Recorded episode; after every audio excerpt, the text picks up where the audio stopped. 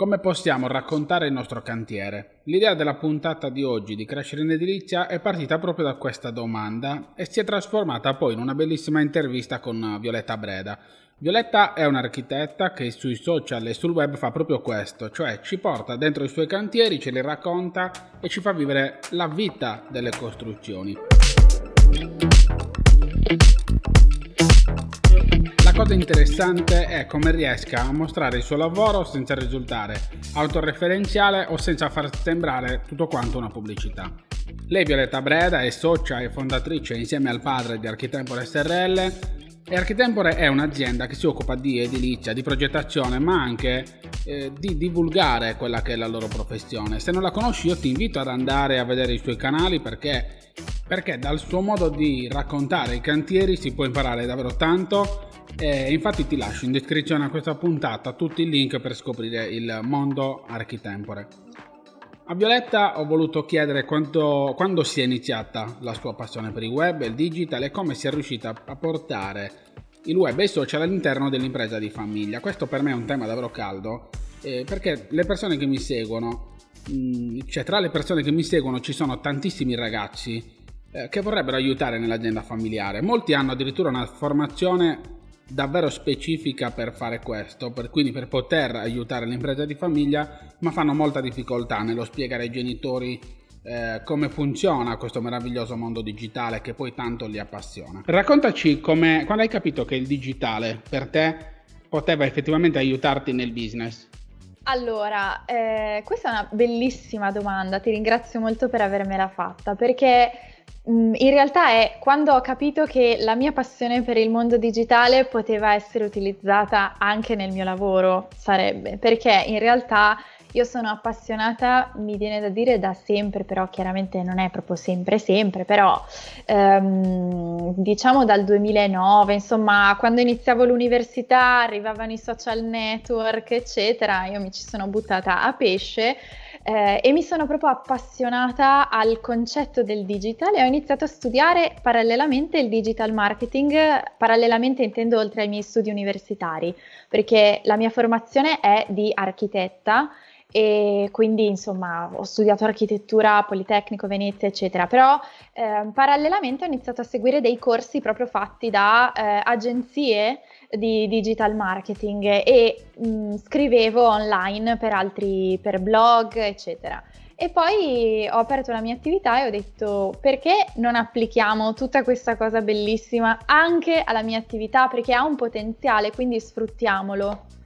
Del digitale, del web marketing e della comunicazione nel mondo dell'edilizia a me piace soprattutto la potenza degli strumenti nell'aiutarci a creare nuove relazioni oppure a rafforzare quelle esistenti. Le imprese non hanno capito bene queste dinamiche, infatti ancora troppi imprenditori desiderano cominciare ad usare i social network con il solo scopo di trovare poi dei nuovi clienti. Ma il miglior modo di usare i social e avere successo è pensare a costruire relazioni che poi in una seconda fase ci porteranno anche nuovi clienti. Ho deciso di sfruttarla per creare anche delle partnership con i nostri fornitori. Come dico io li ho un po' trascinati dentro, però ehm, funziona e secondo me serve anche tantissimo per avvicinare chi si interessa al mondo dell'edilizia da profano, diciamo, eh, perché non è il suo lavoro principale e eh, cerca di capire di più, quindi cerca proprio di, um, di avvicinarsi e capire anche chi è la persona giusta per fare la propria casa, il proprio lavoro, che sia un progetto o una ristrutturazione. A me mi contattano davvero tantissime persone, tantissimi ragazzi eh, anche molto formati. Mi era capitato una volta, per esempio, un ragazzo che stava formando, eh, era laureato in economia e si stava specializzando in statistiche, in analisi di dati, quindi una cosa anche molto complessa. Certo. L'azienda di famiglia, un'azienda ben avviata, aveva problemi enormi a gestire eh, col padre questo aspetto qui, a dirgli papà, possiamo analizzare i dati, possiamo vedere se c'è qualcosa che non sta funzionando, io mi sto specializzando su questo, mi interessa anche un pochino del digital, possiamo effettivamente migliorare l'azienda, ma tu non hai, mai, non hai proprio idea di quante persone mi chiamano per cercare di portare un po' di innovazione nell'azienda di famiglia, ma che poi trovano un miliardo di ostacoli. Adesso tu mi devi dire il tuo segreto, come hai fatto a prendere tuo padre e a farlo entrare dentro questo mondo. Eh, non è un segreto particolare, nel senso che il segreto è come sono fatta io, in realtà è merito dei miei genitori, quindi ah, ecco. è una storia un po' nel senso che mio papà lo ringrazierò sempre perché lui alla fine si è fidato di me, mi ha detto guarda, mi fido. In realtà poi mi ha detto hai un anno, se entro un anno non hai risultati come dici, poi ne riparliamo. Okay, Però li ho avuti e quindi eccomi qua, nel senso che eh, chiaramente all'inizio siamo partiti molto bassi, eh, con solo la mia idea iniziale basata sulle esperienze e sugli studi, zero budget veramente, e, e siamo andati avanti. Quindi vabbè, adesso lui si disinteressa completamente della cosa e mi ha detto pensaci tu, mi fido perché ha visto che ha funzionato, però sicuramente purtroppo il rapporto ehm, di salto generazionale è unico per ogni azienda ed è anche molto delicato. Io faccio parte di un'associazione di categoria che si chiama ANCE e a livello territoriale sono parte di Assimpre Lance, cioè la territoriale di Lombarda e di Milano. Devo dire che incontro tantissimi figli d'arte e soprattutto anche tantissime figlie d'arte. Stiamo proprio sviluppando un progetto ad hoc in associazione che parli del rapporto padri e figlie. Per, ehm, sì, perché vogliamo fornire un supporto anche ad altre imprenditrici edili e ovviamente anche altri imprenditori edili colmare un pochino il gap che c'è tra le generazioni e aiutarci a capire come può funzionare, perché non tutti i padri, mi viene da dire purtroppo, sono così lungimiranti da dire ti do carta bianca, perché poi chiaramente l'errore è dietro l'angolo, quindi quando si parla di aziende, si parla di budget, eh, bisogna stare attenti, ecco. Sì, ma infatti il problema principale che, che riscontro e sul quale io li faccio ragionare è il fatto di cominciare a cercare di capire qual è l'azienda del padre, che poi è l'azienda di famiglia, perché molto spesso già ci lavorano all'interno. Certo. Di fatto è un'azienda che negli anni è diventata un elefante, cioè c'ha, delle, c'ha dei dipendenti, ci sono delle persone che lavorano all'interno, un semplice lavoro sono centinaia di migliaia di euro che vanno via, quindi di fatto c'è un grande carico di responsabilità. Quello che dovrebbero fare i ragazzi è come hai fatto tu probabilmente iniziare a gestire una, una determinata area, un piccolo progetto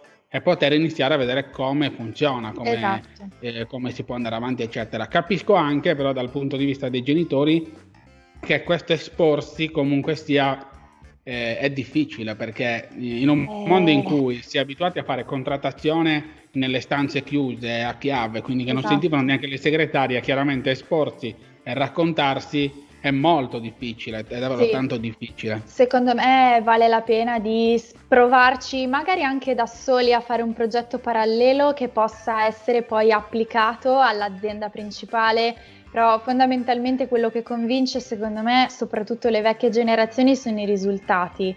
E bisogna trovare un modo, un sistema per, per, portarli, poi dipende anche sempre dal singolo, ecco, questo è indubbio. E un'altra cosa che secondo me è importante da aggiungere è che nel settore dell'edilizia proprio eh, siamo indietro anni luce su questo.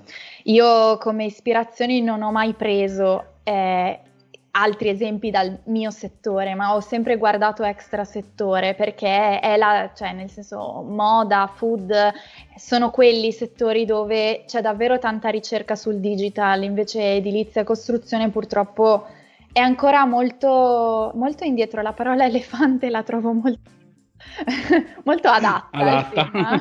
sì, purtroppo sì. Guarda, io mi sono scelto la, malediz- la maledizione, dico per ridere, ma comunque sia una bella difficoltà di, di, specializzarmi nel marketing per l'edilizia. Ho appreso chiaramente il marketing come hai fatto tu, eh, poi specializzandomi chiaramente adesso è la mia professione, però ho appreso il marketing da quelli che sono gli altri mondi, il marketing anche certo. dei, degli infoprodotti, che chiaramente è completamente diverso da un certo punto di vista nella, in quello che poi vai a fare sul campo per l'edilizia. Io da lì ho cominciato a lavorare e a cercare di provare varie strategie che vedevo in giro nel mondo per cercare di trovare la strategia migliore per l'impresa dell'edilizia ti devo dire che i contenuti effettivamente nell'edilizia sono la cosa migliore, cioè sì, sono la cosa mancano. che poi funzionano di più. Esatto. E tra l'altro non mancano. Ma nell'anno, nel primo anno di prova con tuo padre, sì. cioè alla fine avete visto che funziona. Cioè, cosa vuol dire funziona? Che arrivavano proprio i clienti oppure sì. c'erano anche altri risultati? No, nel senso che quando dico funziona intendo dire una conversione diretta, ben riuscita, una commessa ottenuta e funzionale. Questo è.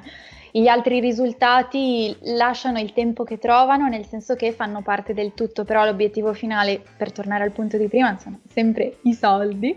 E quindi poi siamo milanesi, noi fatturiamo, dai per stare un po' nel cliché, quindi Diciamo, quella era la cosa fondamentale e sono arrivati anche di, cioè nel senso abbiamo fatto uno studio ovviamente delle buyer persona che ci interessavano e le abbiamo, le abbiamo raggiunte e le abbiamo concretizzate e questo è il risultato dei risultati. Poi gli altri vengono da sé, la crescita, un po' di, nel senso far girare un po' il nome, sono tutti step intermedi che ti portano al raggiungimento finale. C'è da dire che il primo anno eh, ho lavorato tantissimo come blogger, quindi ehm, con la SEO. Poi ho iniziato a sviluppare anche i social, che prima erano un piccolo contorno e questo si vede nel senso nell'ultimo periodo comunque alla fine la crescita su Instagram è stata molto forte, ma perché avendo già rodato un altro percorso mi sono concentrata su una nuova fase e poi a seguire ci saranno altri sviluppi. e non vedo l'ora di vederli. Parliamo un attimo di cantieri e di donne, cioè nel senso tuo, uno dei tuoi temi di, di, battaglia, tra virgolette, a parte quando ci mostri i tuoi cantieri, i tuoi lavori, i vostri progetti. Qual è il, eh, la bellezza e quali sono le difficoltà che stanno incontrando le donne a lavorare nell'edilizia? Che secondo me è un mondo perfetto per le donne. Io seguo una ragazza eh, straniera, adesso non mi ricordo di dove stia, ma che fa, si occupa di fare cartoncessi e secondo me quello è, il, è un ruolo Death perfetto per le ragazze. Eh, sì, forse sì, forse è lei. Eh, io seguo lei e la adoro tantissimo, è una cartongessista australiana. Eh, non so se sia la stessa, comunque sì, diciamo che all'estero c'è molto a cui guardare, diciamo, rispetto esatto. che al nostro paese. E, mh, mm, è un filone che è nato, in realtà non è stato studiato a tavolino, questa è l'unica cosa che è nata spontaneamente perché ho iniziato a raccontare un po' qualche mia disavventura sulle Instagram stories e ho visto che era un tema molto sentito, soprattutto molto condiviso da tante donne che mi seguivano e anche tanti uomini perché alla fine eh, è un tema che riguarda tutti, quello della, dell'emancipazione, del poter scegliere il lavoro che si vuole, del non essere messi in secondo piano per genere o per età.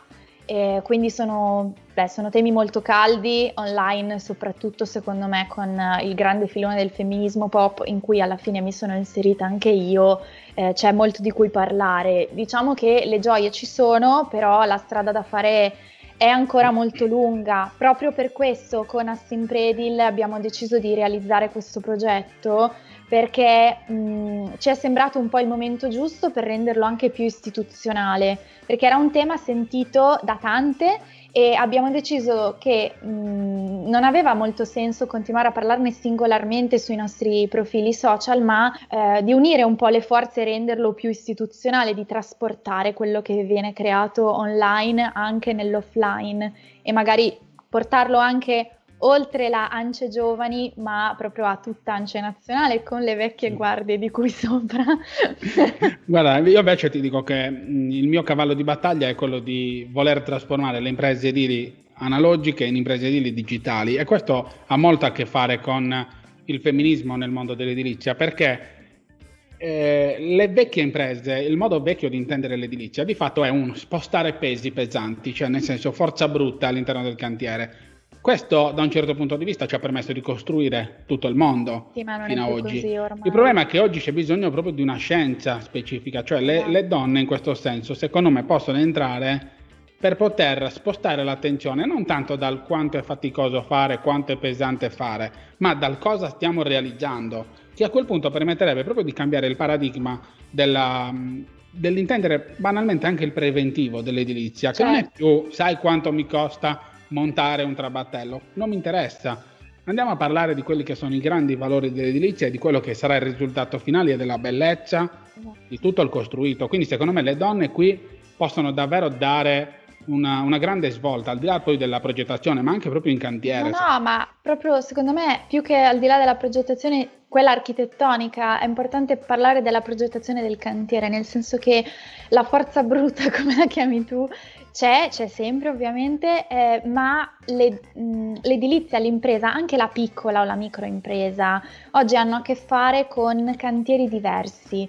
Anche il fatto che mh, il, si parla sempre più di eh, BIM e tra poco sarà una, una, realtà che dovrà essere nel bene o nel male acquisita da tutti, cioè ci sono dei processi che regolamentano proprio il cantiere e che possono essere gestiti da chiunque perché non ne, nel senso, non ne fa, mh, mm, non è che una skill deve essere appunto la forza bruta, ma la competenza e la, la capacità di analisi della situazione, quindi l'organizzazione, che sono caratteristiche che possono essere sia maschili che femminili, quindi ecco questo secondo me è importante perché non è più o comunque non è più così preponderante la presenza del muratore singolo che va e, e deve per forza fare fatica. Cosa suggeriresti oggi a un'impresa come la vostra che ancora non ha ehm, iniziato a usare internet? Cioè, cosa gli suggeriresti